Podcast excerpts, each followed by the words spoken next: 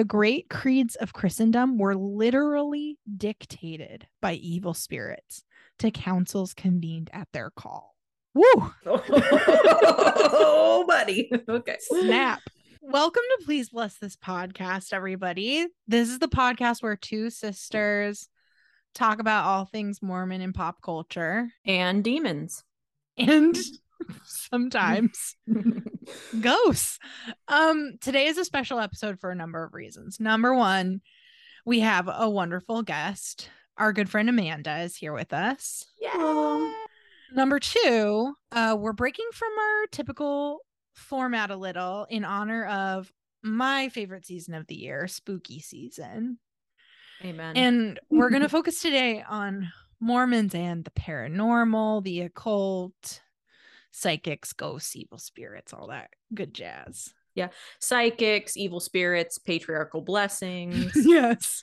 We're putting it know. all in the same category, it Yeah. turns out. I think it's fitting. Amanda, do you want to like intro yourself a little bit? Oh gosh, sure. So hi, I'm Amanda. Um, I currently work at a farm animal sanctuary. I live in Wisconsin, and I am former Mormon, ex-Mormon, whatever you want to call it. But I Mhm. was raised Mormon and am no longer participating. Hooray. Hallelujah. Well, welcome. Thanks. Welcome. We're so glad to have you here. Amanda is the perfect person for this episode because I don't even know where to begin with why you're the perfect person. I mean, you're the perfect person for this episode because we kind of left the church together. Yeah. Um our timelines just really matched up. We were like best friends living in the same city, going through faith crises, supporting each other through them, like going to the same ward when we did go Yeah. and just feeling really similar frustrations and disconnections hmm and then just sort of like giving ourselves permission really around the same time to just let it go so that's a really like im- amazing way that we sync up Yeah. but another thing more specific to this episode is that Amanda and I have shared some powerful paranormal experiences together. hmm And uh, let's just set the scene, Amanda. Okay.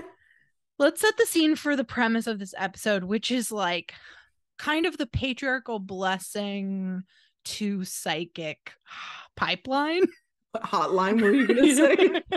I think you can even take it a step further back and say this, as all good stories do, begins with the Real Housewives franchise. yes, yes, there is a pop culture connection. there is. There always So- is with Elisa. yes, there always is. So we were we're both fans of the Real Housewives. And we both noted how often the Real Housewives go to see psychics together.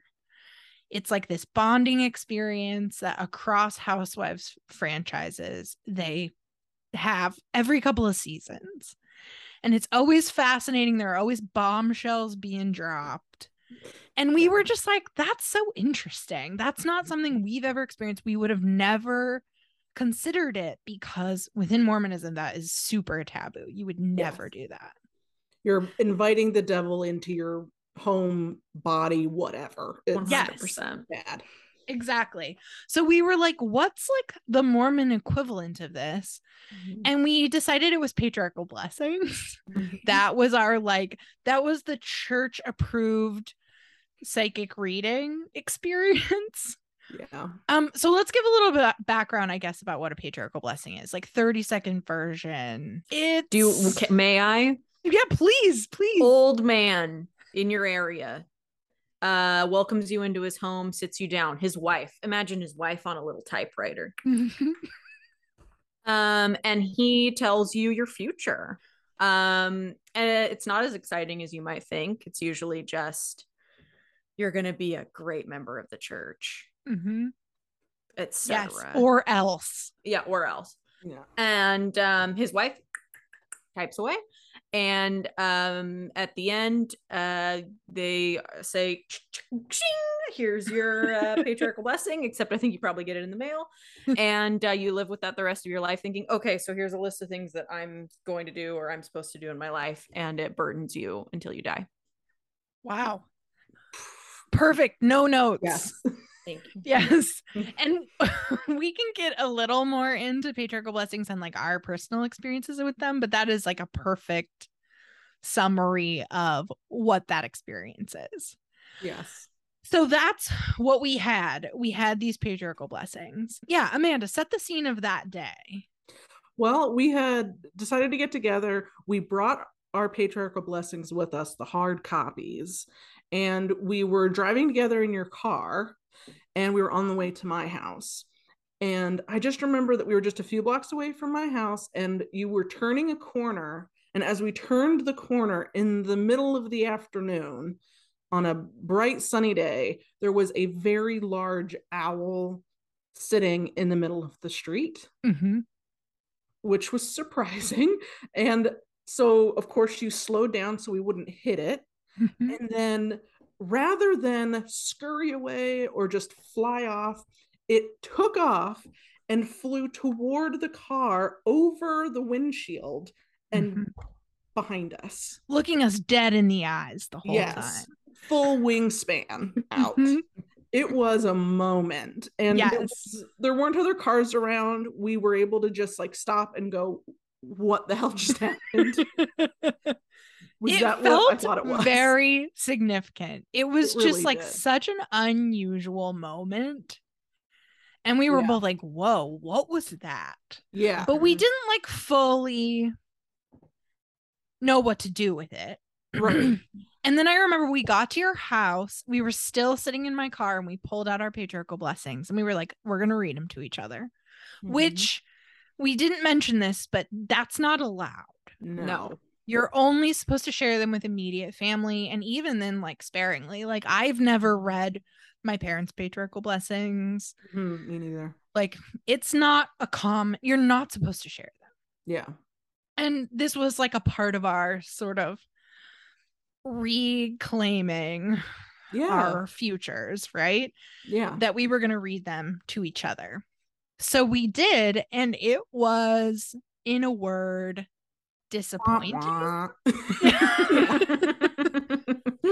um they were just so generic so similar in ways that were just revealing of how it's it seems like it's a form document they have like their key things they're going to hit on and similar language they're going to use Mhm. yeah. and really it's incredibly sexist and patriarchal like so much of mine was like get educated to be a wife and mother but don't get ahead of yourself thinking that your education has value beyond that you know Mhm. so much of that Yeah. and really all of it is like here are the steps in the church you need to follow you need to be a good missionary be a good wife be a good mother and die and we were both just kind of like wow there's really that used to seem so personalized and now it feels so generic Yeah. Reading yours, Elisa, it just seemed like a- an instruction manual on how to be a good Mormon woman. a hundred It didn't, there was, an, it was completely impersonal. yeah there's nothing in it about me really However, receiving this blessing as I did when I was a teenager and convinced at the time that I was that this was an inspired thing and that I would be referencing this throughout my life, I pulled that out every time I had a big decision to make. Honestly, during minor decisions too. Mm. But I remember parts of my patriarchal blessing that felt personal. One of them talks about me before I was born, like when you were in heaven with our Heavenly Father. Here are some traits, some personality traits that you had even then. And one of them was something like you um, stand up for others' freedoms mm-hmm. it's like oh okay so i used to think about that all the time when i thought about what i want to do with my life for a while i was like maybe i should be like a political speechwriter maybe i should be a lawyer and like Hmm. actually defend people's freedoms or something you know and in retrospect it's just like i, I think it's bull like i don't really Mhm. believe that that's true right Sure. and, it's also so general that they could say that to almost anybody They could, yes. And so even parts that seem like, oh, this is personal to me, Mhm. they're not really like that mentions it's sort of like there's there must be like a boilerplate language somewhere some document or just like a template that they're like okay patriarchal blessings go like this they start Mhm. with before you were born you were born this is your lineage this is what's going to happen with education with marriage with kids you die and if you don't follow this there's like a threat basically Oh yeah. like Mhm. you need to follow this roadmap for your life to find true happiness. hmm I also had things in mind that I spent a lot of time trying to decipher and trying to decode and trying to use when making decisions. Like, for instance, there was a line about how I would find a vocation that would serve the church, but that would also like make money for my family in extreme circumstances when my husband needed financial support, but only then. Mm. Otherwise, I needed to just be like a, a wife and mother. Mm-hmm. And so as a kid, I'm like, what could that vocation be that serves the church and and I was like, I guess it's a teacher because that's Mhm. the only kind of calling you can really have in the church as a woman. Mm-hmm. Yeah. So I became a teacher. That's why on some level. Mine actually said about education that I should aspire to the highest level of education to which I can achieve. hmm And Hmm. so I always felt like a failure because I didn't get a PhD. hmm I was like, I only have a master's. Like, okay. Oh. But I thought that was a failing. Like I thought I Yeah. had failed and therefore like invalidated this roadmap for my Mm. life somehow. So Mm. either I hadn't gotten it yet and I was gonna get it someday, or yeah, I just completely invalidated this document that I thought was inspired. I also had a section that said prepare for a mission. Oh. Hmm. And I was like, oh no, I'm gonna have to go on a mission. Mm-hmm. But then I was like, no, it just says to prepare for a mission. I was like trying to find all these ways to like mm-hmm. not read it that way. And I remember calling my mom in tears from the Hill Cumorah because I was at the Hill Cumorah and thinking about my patriarchal blessing and feeling 18 year old anxiety about having to go on a mission one day and saying, Is God going to make me go on a mission? And she was just like, No, no, it's not like that. If it's what you need to do, you'll want to do it. But Mm. ultimately, I graduated from BYU unmarried. I was 21, and my patriarchal blessing told me, Prepare for a mission. Mhm. And I was like, Mm. What am I supposed to do? This is what it seems like it's pointing to. I guess that's what I have to do. yeah. And so Oof. I did. So these documents, so generic, so bland, had a real impact Yeah. on our lives for a long time. So returning to that day when we saw the owl, Mm. we read them to each other and we're like, what? Why did we give these so much power? And that's when we decided we're going to go see a psychic. And the thinking there wasn't wasn't we need someone to tell us what to do with our lives. It was just like why not? Like yeah. people are putting so much value on this like random generic Mhm. document and like we could just like go see a woman who is going to tell us like interesting things and we can take or leave whatever we want and Mhm. it's like a fun bonding thing to do together and it only has the power we give to it and it just felt like again reclaiming something Yeah. And I think part of it for me was that by that point, I had married a man who was not a member of the church, never was, never will be. And my patriarchal blessing made it sound like I was going to marry someone who was a member of the church. And that actually, that was really important that I do that. So I had already decided that this document was not going to be the roadmap for my life, or I was not going to give Mhm. it that power. Um, and realized that making a choice that departed from that made me really happy. Mhm. Not like the choice, not the act of choosing, but I made a decision to marry a man I loved and we're very happy. And I wouldn't have done that if I'd stuck to this document. So I think Yeah. we're also in the line of thinking of, what else can we do that we're not supposed to do, but that could actually be really fun, silly, Mhm. or make us happy? Like, yeah. And that was several years ago. And now this psychic who we met that right after that event, who we t- when we met her, we told her about the owl that we'd seen. She was like, Of course you did. Of course you saw the owl. Like, you know, that's an omen. Like, of course that happened. Mhm. And she's just like a quirky, delightful human who now all three of us have met. yes. Um, and she just is like fun to talk to every now and then and has some interesting insight about life and is really encouraging. Yeah. And we like enjoy the bonding experience of doing this together. Anyway, this She's woman also gotten some things really right. she's also gotten some things right, which we can get into. Yeah. Um, but mo most recently when we met with her, she said something about how Mormons have strong psychic energy. Mhm. And I was like, wait, whoa, what? Say more about that. And she was just like, well, y'all are always looking for signs. Mhm. We're tuned in. yeah. And that is our long version of like why we're doing this episode because Mormons have psychic energy, you guys. And we want to kind of dig into why. And on that note, let's pull a card. no, let's pull a card. Just really quick. Just really Please. quick. Please let me pull a card for you guys. do it. One quick shuffle. I swear, listeners, it's worth it. Yeah. All right. Put aside your out. skepticism. Just go with the flow. Yeah, Nothing's relax. gonna hurt you. No. no demon's gonna come at you in the middle of the night. Oh, I feel like this is a good one. Mm, interesting.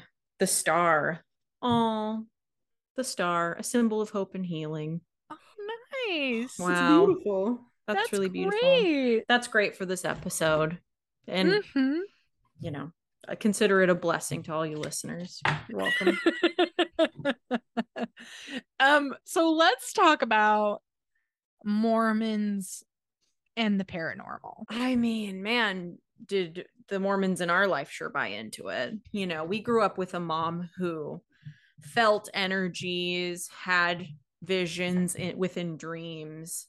Would tell us like childhood bedtime stories about it. Yes. which as a suggestible child led me to then be like i think i'm feeling evil Me too. entities. yeah Mhm. And for me, it became, oh, I'm obsessed with this. This is like my passion in life. Mhm. Um, much to my mom's chagrin, because then she would everything I like to watch on TV was turn it off. And I'd be like, I'm literally watching like the travel channel haunted house show. Like, can you relax? You know? But she was also psychic. Oh my should add. goodness yes she has a real gift for like like here's a story i went on a secret co-ed camping trip my senior year of high school didn't tell a soul because my parents wouldn't have liked a co-ed camping trip and i just Mhm. i felt rebellious enough just to you know not mention it Mhm. Months later, I'm at BYU as a freshman, feeling racked with guilt about all of my sins, including that co ed camping trip. I confessed to my mom, and she was like, Of course I knew that. Didn't tell me how she knew. There was no like physical evidence she had found. She was just like, I could see it all over your face. Wow. Oh. Yeah. she just knows. She just knows. She's like, there have been times where there have been like moments where I was wondering if I was pregnant, and she would uh, guess that I, I something about pregnancy would come up. Or um, when I was a teenager, it was like I would be in bad situations, and she would call, and I'd Mhm. be like, "Well. I guess that means I got to get out of here." Because I trust that my mom's a psychic, so Right. come pick me up. And of course, my mom would explain all of this by saying, you know, she has the gift of the Holy Ghost, and the Holy Ghost prompts her with these like truths Mhm. and to protect her kids, right? Mhm. But that's the thing about Mormonism and the paranormal, it is baked into the doctrine. It's like the church is founded on this idea that each member of the church has access to par- the paranormal, the Holy Ghost, a personal revelation, the ability to like see beyond your present moment. Mhm. intervene for people, predict things, divine things. But you were saying earlier, Amanda, how like the roots of this go like right back to the founders of the church. Do you want to say more about that? So I'm no Mormon scholar, so I'll try to keep things vague um, and not like say something that is totally false. But basically, Joseph Smith, before he started the Mormon church, he was into something called money digging, which was just this idea that someone through a tool or through their own mind could have a thought that, hey, over there, if you dig, you're going to find some treasure. So his dad was into money digging. He had people in his community who were into money digging. He was actually hired to predict where treasure treasure was hidden in property around New York, right? And so he used a seer stone, which was actually stolen from someone else's property. so he was he was in the act of money digging as a paid employee of someone else. While digging, they found this stone that he thought looked cool and he stole it. and that was the rock that he used to apparently translate the Book of Mormon. So the very inspiration for the Book of Mormon started with uh, thievery. mm-hmm. um, and so you could also use divining rods to find treasure. It was just, it was a common practice of the of the time so mm-hmm. it's not so surprising that he was into it but what was surprising to me was that i didn't i knew nothing about this growing up as a member mm of the church i was never told about a seer stone about the Urim and Thummim, about mm-hmm. divining rods, any of this. And so uh, growing up, you just think that it's Book of Mormon is this inspired document, and there's some folklore around it, finding gold plates that get translated, but it's seeing all, angels. Exactly. But it's all tied to like this good, divine, godly energy. And so mm-hmm. to find out later in life, like I was an adult when I learned more about Joseph Smith's background, um, and his like run-ins with the law because of his practices. Uh, it was later in life that I found out that no, actually, he was just really practiced. Joseph Smith was just really practiced at uh, making shit up. Mm-hmm. he was pretty good at it and actually got paid to do it. Yeah. Mm-hmm. It was his way of life. Yeah. And I think it was particularly that was like a common practice in that part of the country specifically. Yes. Yeah. Yeah, I learned yeah. about it on South Park. Yeah. As like a teenager. I remember being like, a stone in a hat. Hold on. Right. Let me hop on Google. Yep. And there you go. Turns out they were right. So the very like foundations of Mormonism are rooted in this kind of like occultism, folk magic movement. Mm-hmm which makes it all the more interesting ha- that the church comes out so harshly against things like astrology yep. or um tarot reading mm-hmm. when it's like look in the mirror guys mm-hmm. you well, love I read, this stuff i read that at one point they didn't like in brigham young's time he had allowed a, a specific member of the church to sort of pursue astrology specifically and then he later like backed backed off. He asked mm. him hmm. to back off. He was like, no more of that. Like that's too powerful. Huh.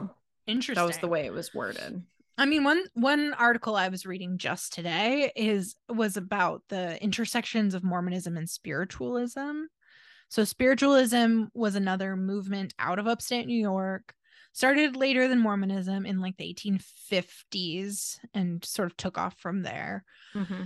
And it's basically the practice of like having seances and there's like a specific method to it like a tapping method where these mediums would channel spirits and ask them questions and but there was some overlap with mormonism because they were also saying we can access spirits and um, receive revelation mm-hmm. which is mm-hmm. what mormons were saying too and so this article that was published in the journal of mormon history um years ago was sort of tracing this overlap and so news articles coming out in Salt Lake in the late 1800s about spiritualism, statements by early general authorities like Parley P. Pratt, who were like, stay away.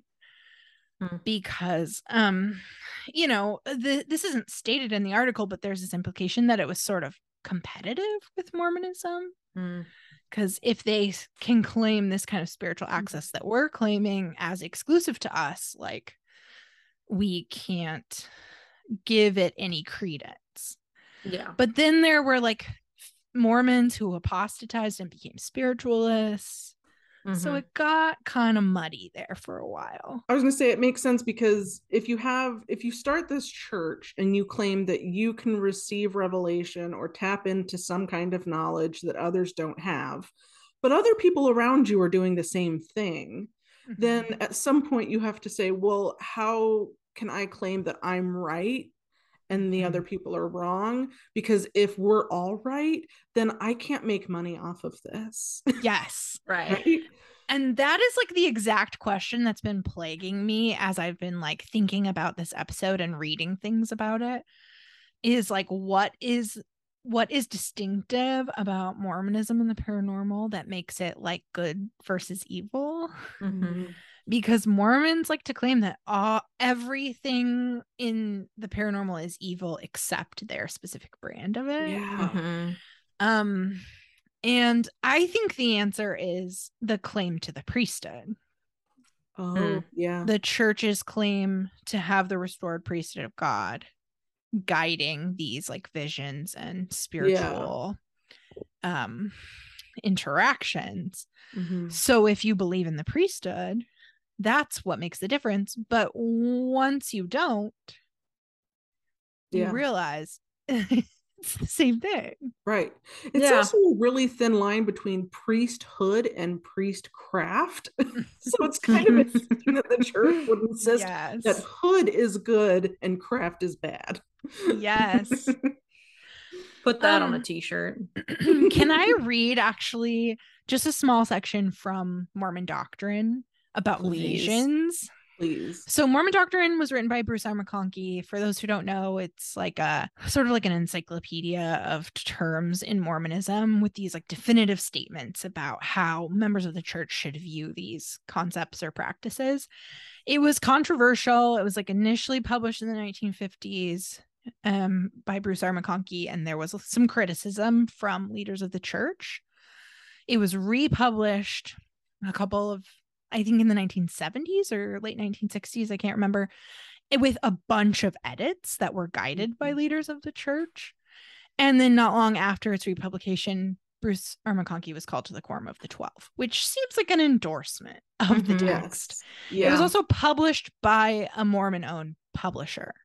Hmm. So it was in every Mormon household I knew growing up. Everybody Yeah. used this book as like scripture, as canon, as encyclopedic. And now the church likes to back away from it because it says a lot of crazy shit, yeah. Yeah. including that the theory of evolution is inspired by evil spirits sent by the devil. Naturally. But that's a tangent. Really. anyway, so this is a section on vision. He writes through supernatural means, by the power of the Holy Ghost, devout persons are permitted to have visions and to see within the veil. They are enabled to see spiritual personages and to view scenes hidden from ordinary sight. These visions are gifts of the Spirit. If the Lord is giving visions and revelation to a people, such group constitutes the people of God. If visions and revelations are not being received by any church or people, then that group is not the Lord's people. By this test, the identity of the true church is known. By visions, the Lord reveals past, present, and future events. So not only are Mormons like, yeah, we believe in visions, but we better be having them. Better be having them, and no one else can claim that they are having them. At least not by the power of the Holy Ghost, right? Yeah. Um, one of my favorite, favorite sections of the Doctrine and Covenants is section 129, where um the Lord teaches Joseph Smith how to tell the difference between a good spirit and an evil spirit. And the way, do you know this, Katie? Do you remember this? Mm-mm. It's um to be like, can we shake hands, please? Oh, sure, sure, sure, sure. And if it's an angel, which is like a resurrected person, Right. you will shake hands and feel feel it. Yeah. Um if it's n- if it's a good spirit who hasn't been resurrected yet, so not an angel but a good spirit. I think they won't shake your hand, but they'll be like glowing and pure and good and you'll know that You can just like tell. of God. You can just tell. Mhm. And if they're an evil spirit, they'll shake your hand but you won't feel anything. Oof. So it's like when you're you meet somebody and you go to shake their hand and they like give you one of these. yeah. Evil the spirit. limp. yeah, evil spirit. like I need a tighter grip here, evil Yeah. spirit. Could you? Yeah. Yeah, I remember like reading that as a kid and being like, am I gonna have to be deciphering like demon spirits from righteous spirits with a handshake? Because I don't know about this. I don't know if I'm the one.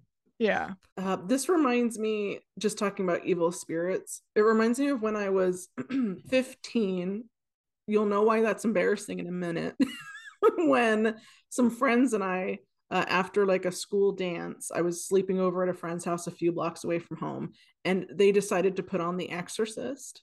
Mm. And as a 15 year old Mormon who was very devout, honestly, right around the same time I got my patriarchal blessing, I was thinking like, oh, this is a bad thing to do. So I'm just going to try to sleep during it. I'm just going to pretend that I'm already asleep. The thing is, though, I love movies and I watch them and I don't fall asleep during them. So everyone else fall asleep, fell asleep in this dark basement. And here I was hearing the sounds of the movie and occasionally looking up and catching glimpses of terrifying things. Yeah. And when the movie ended, I woke my friends up and I said, I'm out of here. And I called my dad, and he came to the house and walked me home. And I kid you not, I slept in my parents' bed off and on for like three months after that because I believed it was real Mhm. and could Uh. happen to anyone. And since I had watched the movie, that was practically me inviting the a demon to possess me. Yeah, Right. Exactly. And the thing is, under different circumstances with different parents, the response might have been, Amanda, this is a bunch of baloney. Don't worry about it. There's Mhm. nothing to be afraid of. But my parents said, Amanda, you can come sleep in our bed as a teenager. We will protect you. If you feel an evil pre- presence, then just know that you can always say, In the name of Jesus Christ, I command you to leave me alone. No. Yep. So they took it way too seriously. Wow. yes. Um, They were I you that's did something bad. You poor that's child. reminding me of so many things, Amanda. It's reminding me of at BYU, my roommate went to see The Ring and got really freaked out. And she'd Oh. gone with this guy. And you know how in The Ring you like get a phone call? Yeah. and then yeah, yeah. Seven days. She got a phone call. And um, so she was freaking out. So she like called her home teachers to come give her a blessing Oh my gosh. because she felt like e- an evil presence, and they did. And we all sat there like that was a normal response to what had just happened. That is so silly. It Yeah. also makes me think about the way the church way overreacted to things like Ouija boards, yes. Mhm. which were created as toys. They were made and marketed as children's toys.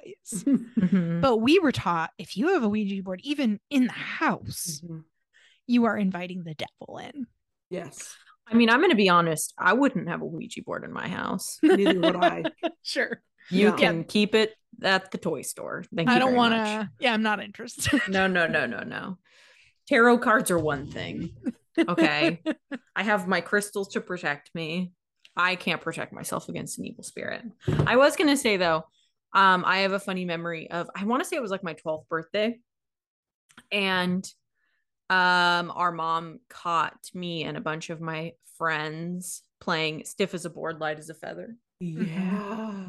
Oh my gosh, if she didn't lose her mind. It was so Yeah. embarrassing. And I was just sort of like, I actually didn't even realize that there was any sort of occult Mhm. element going on at all. I thought it was like a science trick, like, which it Mhm. obviously is. Like, you just all, you picking up a person, whatever. Mhm. Um, but yeah, I learned real quick that that I was uh, performing witchcraft. So Yeah. That's sorry. because in Mormon doctrine, he talks about how chanting, group chanting, Mm, Ooh. is like a way of inviting the devil in. mhm. Now, I have a problem with that because there are contexts in which group chanting is a good practice, something that Mormons do. I'm thinking of like the greeting when a prophet like enters or leaves a building, or when there's like a temple dedication and you call it's called the Hosanna shout right? Mhm. Where you like hold a white handkerchief and you wave it in a certain way and say, right? Yeah. Um, and so group chanting, if it's evil, then why are we doing it? Amanda, I don't know if you understand, but the rules are different for Yeah. the Mormons. They don't apply. because they have the priesthood. They can do all kinds of cold shit and it's not dark. Yeah. Yeah. I feel like there's plenty of occult mm. shit within Mormonism. It's just a part of the, you know, it's all part of the the plan. It's all routine. It's all it's written. Somebody wrote it down and they were like, Mhm. that's good. Yeah. You can do that, but not Yeah. any of this. So no Mhm. no chanting at football games. I was gonna say I like a good chant. Love I a good chant. It just makes people feel too powerful. They don't want people feel feeling powerful.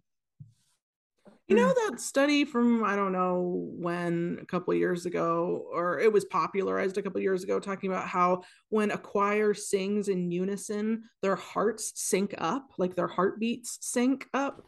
Hmm. And I feel like that may may be true of chanting, maybe not, Mhm. but there is like a power in doing something in unison with other people. For sure. So I don't know. I think there might be a little something to that. chanting is a part of yoga, it's a part of meditation. A lot of the church's criticisms of things like divination, astrology, the occult are really rooted in like this like western judeo-christian exceptionalism because mm-hmm. like astrology for instance has been a part of like ancient cultures from before christianity even existed Yeah. Like these are not new things Right. that are completely meaningless to the whole world and so there is this sense that like all these people for generations of time have been completely wrong and misled by the devil but we are right And in fact, not only are you all wrong and we're right, but we're going to appropriate what you did and Mhm. claim that our version is different and better. Right. Mhm. It's going to be the dry toast whitewashed version. right. Mhm. But yeah. I want to dig into one other aspect of like Mormon doctrine that I think is key here, and that's the idea that um the spirit world is where we go after we die. Mhm. And there have been um church leaders who have taught that the spirit world is on earth. It's like among us. And there's just a veil over our mortal eyes, keeping us from seeing all the spirits around us. And um, some of those spirits are good. So, like as a kid, I used to think that our like dead relatives were like watching me all the time, Mm-hmm. Which was gave me a bit of a complex. I'm not gonna lie. Um, but some of those spirits are bad. So another thing that the church teaches is that two thirds of the host of heaven in the pre-existence before um uh, the earth as we know it began, two thirds of the host of heaven is it two thirds or one third rejected God's plan One third rejected it. rejected Jesus Christ coming to the earth and being the savior and sided with Satan, sided with the devil. And so that host of spirits will never be born onto the earth, will never receive bodies. They'll just be like evil demonic spirits forever. And the earth is just flooded with them. Because you think, think of everybody who has ever lived in the whole history of the earth, a third of that number are just roaming around trying to deceive you, harm you, trick you, Yeah. possess you. possess you. Yep. Mm. to get a little taste of what it's like to have a mortal body. That's So interesting. that sets you up to anticipate number one, positive visions, because like the spirits are all around you. Number two, to expect some dark shit. yeah, it's interesting because that's just not what life feels like, you know? Mm-hmm. I just don't really feel like encumbered by any evil spirits. Mhm. I feel uh like choices are pretty easily made. Like life is good.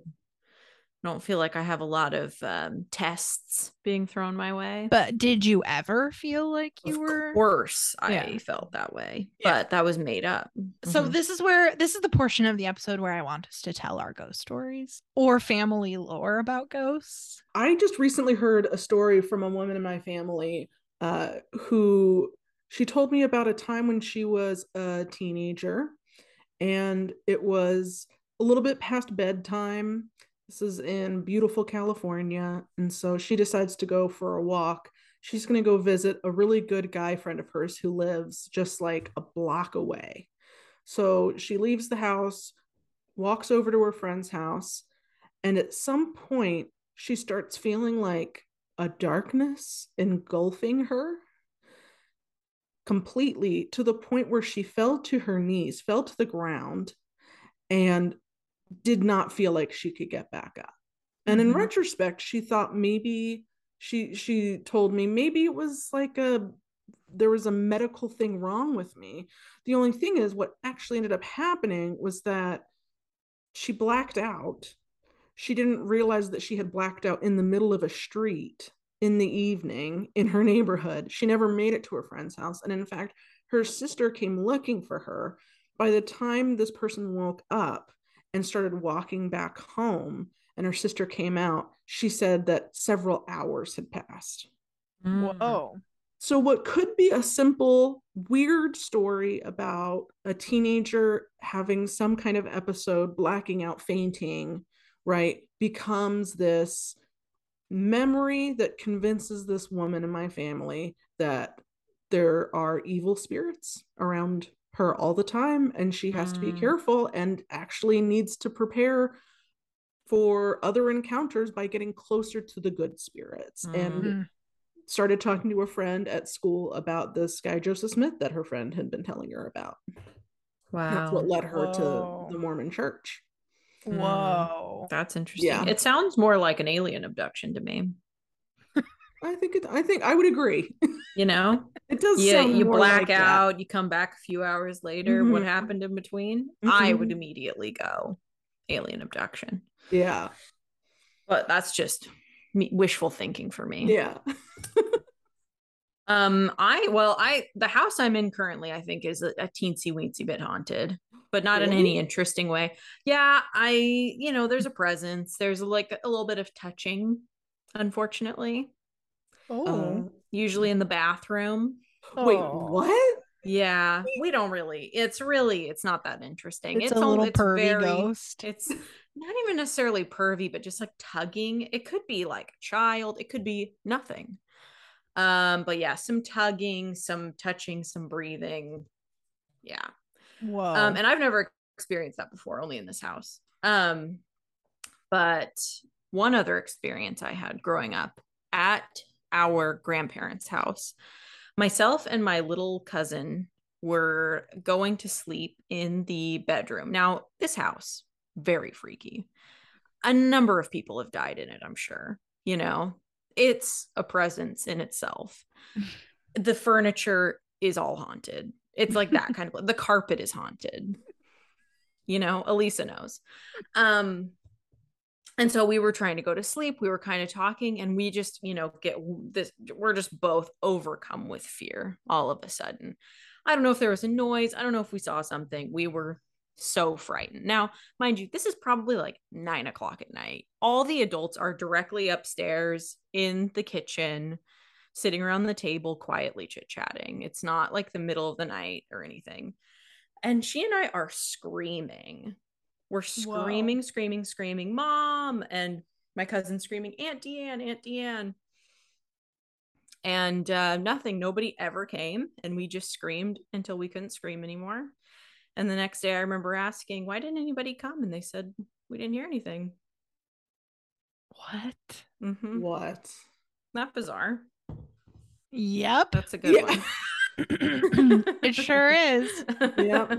When I was a missionary, I lived in this old house. I'm I'm trying not to editorialize it too much. I several times I woke up in the night with this feeling of fear gripping my heart and I saw a man standing over my bed looking menacingly at me and I would pray, like, Heavenly Father, help me to go to sleep. Like, please protect me from this evil. And I would fall back asleep. Mm. And I'm, I, it got to the point that I told my mission president about it Oh. because it was happening that frequently. Mhm. And kind of similar to what you were saying, Amanda, about how your parents could have dispelled your fear, but Mhm. instead they fed it. He Mhm. really fed it. Oh, And he was just like, You've never been more vulnerable to evil spirits than you are right now, trying to do the Lord's work. Satan will do anything he can to stop you. And he was just like, If this happens again, wake up your companion, turn the lights on, sing hymns, pray. Don't ignore Holy it. shit. You're gonna have to fight the demon. That's crazy. Well, if we're talking about sleep paralysis demons, I have those every night. Actually, last night I had one that was um I kept waking up. I have this thing, Amanda, where I like have sort of like hallucinations as I'm falling asleep. It happens like every night of my life. Oh wow. And so last night it was there was like a little boy breaking into the house. I at first I kept I woke up thinking somebody was breaking in the house. So I like see the window open, see a figure coming through the window. And I'm always quickly able to like shake myself out of it. It's fine. I go back to sleep and then I wake up and there's a small little boy on my bookshelf, like crouched looking at me. Ugh. Yeah, so that was last. That was just one night out of every night of my life. Listen. I could do a whole episode on those if anybody's interested. I find myself curious. So, as a Mormon, it, we're predisposed to believe these things to look for signs. Not identifying as like a active member of the church anymore.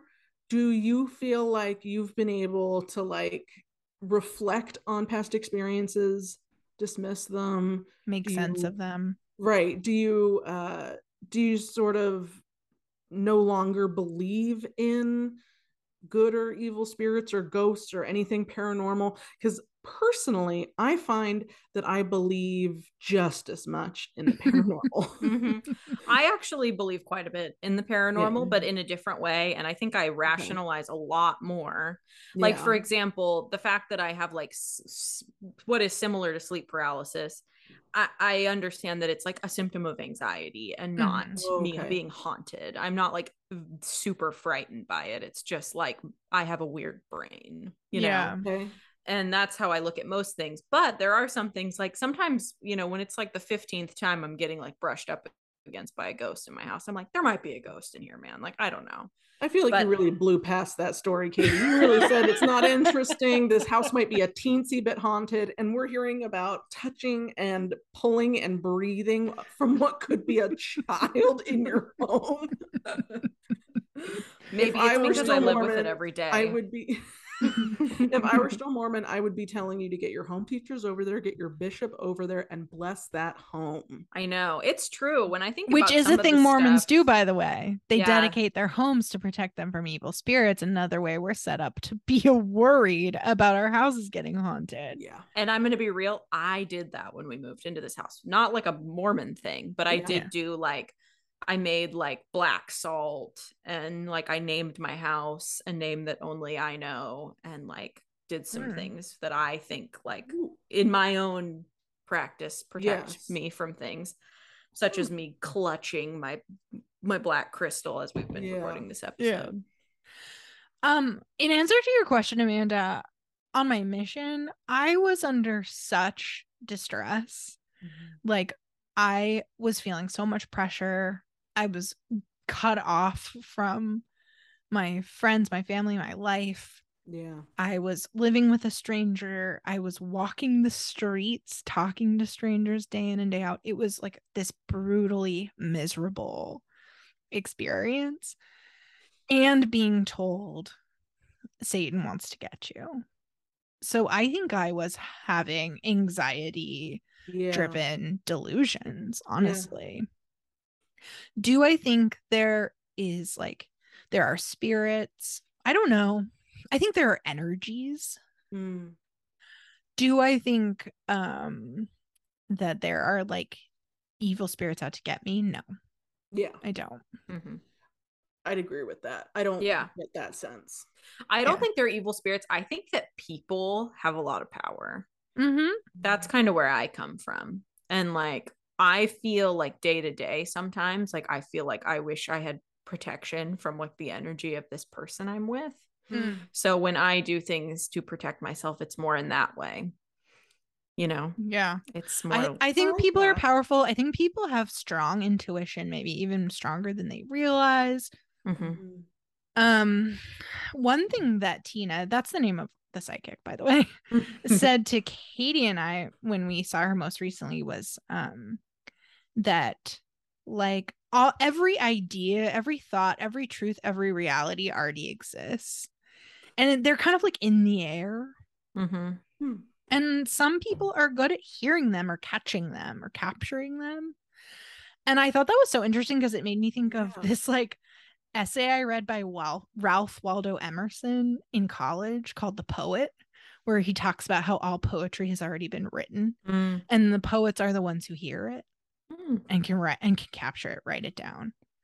And Mm. so I don't think th- that's clearly not a new idea, though it is interesting that Emerson existed in this age of transcendentalism, spiritualism Right. too. But I do think there's a sense of like truth it has is tangible truth is a real thing and it's around Mhm. And you can kind of pick up on it One thing that Tina has said, um, I think multiple times, as I've had readings myself or attended those of others, and even when she was talking about the owl that we saw that day, she's not surprised by signs, but she also kind of gave us permission to see what we wanted in the sign. mm-hmm. So she said, you know, things happen and you can decide whether to give it meaning or not. And that in and of itself is sort of lovely. Like if you give it meaning and it leads you to action, it leads you to a like more peaceful place or something, then wonderful. And if you Mhm. decide that that's not a sign or not even an, an event that you want to recognize as a sign, then you'll just go on about your life. Mm-hmm. And that's Mhm. okay too. And that event has meaning because we decided it had meaning. We both were like, whoa, that felt significant. Let's do something about it. Mm-hmm. And Mhm. we did. Mm-hmm. And what the thing that we did brought us closer together. It Yeah. like helped us think in new and more expansive ways. Like, yeah, that was a significant moment because we decided. without that moment, we might not have reached the point where we started a podcast, made a podcast. Definitely wouldn't be sitting here. Not this episode. Mhm. Um, however, can I read you the Mormon doctrine entry on evil spirits? Oh, even though we we're all evolved past this i Yeah. still want us to hear yeah, yeah. What the church has to say about it i will add i looked for um more information about like the church's stance on the occult and psychics and tarot and stuff on, through the church website every link i found was a dead link and it just made me feel like the church seems to be kind of tempering some of their stances on things, kind of washing over Mhm. some of their hard stances from the past. it feels like we're entering a new age of the church. Yeah, Like there, it's kind of turning over a new leaf in a weird way. it really does. But back in the day, they had some opinions, Mhm. and here is one of them. Okay. Lucifer is not alone. one third of the spirit hosts of heaven, having been cast out with him, stand at his side to do his bidding. Their mission is to make war with the saints and destroy the souls of all men. Obviously, there are many evil spirits available to seduce and lead astray each person on earth. Acting in conformity with laws which exist, evil spirits have power to tempt men. He mentions multiple times that there are laws governing evil spirits, but he doesn't say what those laws are. I gotta know. And again, I think this is one of those ways that the church is like, see, we're not like these people over here who are claiming the paranormal and the occult. We have these laws of God Mm. governing the evil spirits we believe in. Evil spirits control most of the so called religious worship in the world. For Oh instance. Yeesh. For instance, the great creeds of Christendom were literally dictated by evil spirits to councils convened at their call. Woo! oh, buddy. Okay. Snap. They have played a substantial part in the formulation of the philosophies of the world, so called scientific theories, particularly in the field of organic evolution, have been influenced by them. Uh, that's that's in great. case you were wondering, if you are not a Mormon or you believe in science, your beliefs are dictated by evil spirits. Congrats. that's magnificent. And on that note, I mean, geez, Louise. Jeez Louise is right. Yeah. Yeah, man. Another episode too. I'm just looking under evil spirits. See demons, devils, damnation, evil, evil one, exorcism, ghosts, magic, necromancy, sin, sorcery, spiritualism, temptation, witchcraft. I want an episode on each of those. I second that. A lot to unpack there. Katie, do you want to take us out with another card? Sure. Let's do it. Oh, I'm so excited. Can I do a little let's do a little sound cleansing? I don't know if you guys will be able to hear this, but Oh, heard it, felt it. Mm-hmm. you gotta you gotta cleanse the cards. Otherwise, who knows what kind of evil spirits could be bebopping their way in. Yep. oh, interesting. I don't know. I don't know what I'm saying. Um, three of swords, moving beyond sorrow, understanding one's own feelings. Hmm. Hmm. Wow. Yeah. What a That's, uh, theme between the cards. So I hope that this has been healing for all of you. I hope so too, everybody. Feel your feelings. Don't Yeah. mistake them for demons. It's just you. It's just you. You're the demon. no, I didn't mean that. Amanda, it's been a pleasure to have you join us. Thank you so much. I've enjoyed it. Um, good. Uh, followers, uh, listeners, friends, please follow us everywhere at Please Bless Pod. We're on YouTube, TikTok, Twitter, Instagram. Please email us at pleaseblesspod at gmail.com. yes. Send us your ghost stories. Send us your ghost stories, please. Yes. Yes. Um, one other thing, uh, so many of you are listening and commenting on TikTok and sending us DMs, and that's so wonderful. If you can follow us on the platforms where you're listening to the podcast, so not just downloading and streaming the episodes, but actually following, that's Mhm. awesome. If you can write a review, that's amazing. yeah. All of it helps. I will virtually kiss you on the mouth if you write us a review, a good review. Oh, that's so sweet. Yeah. You got it. It's the least I could do. do. Wait, um, Katie, did a little boy just tug on your shirt? Stop. Cut. That's it. The Please bless. Amanda. Please bless Bruce R. McConkie. Ooh. He needs it. He needs it. He's got some troubled ideas. yeah. and please, most of all, bless this podcast. Amen. Amen.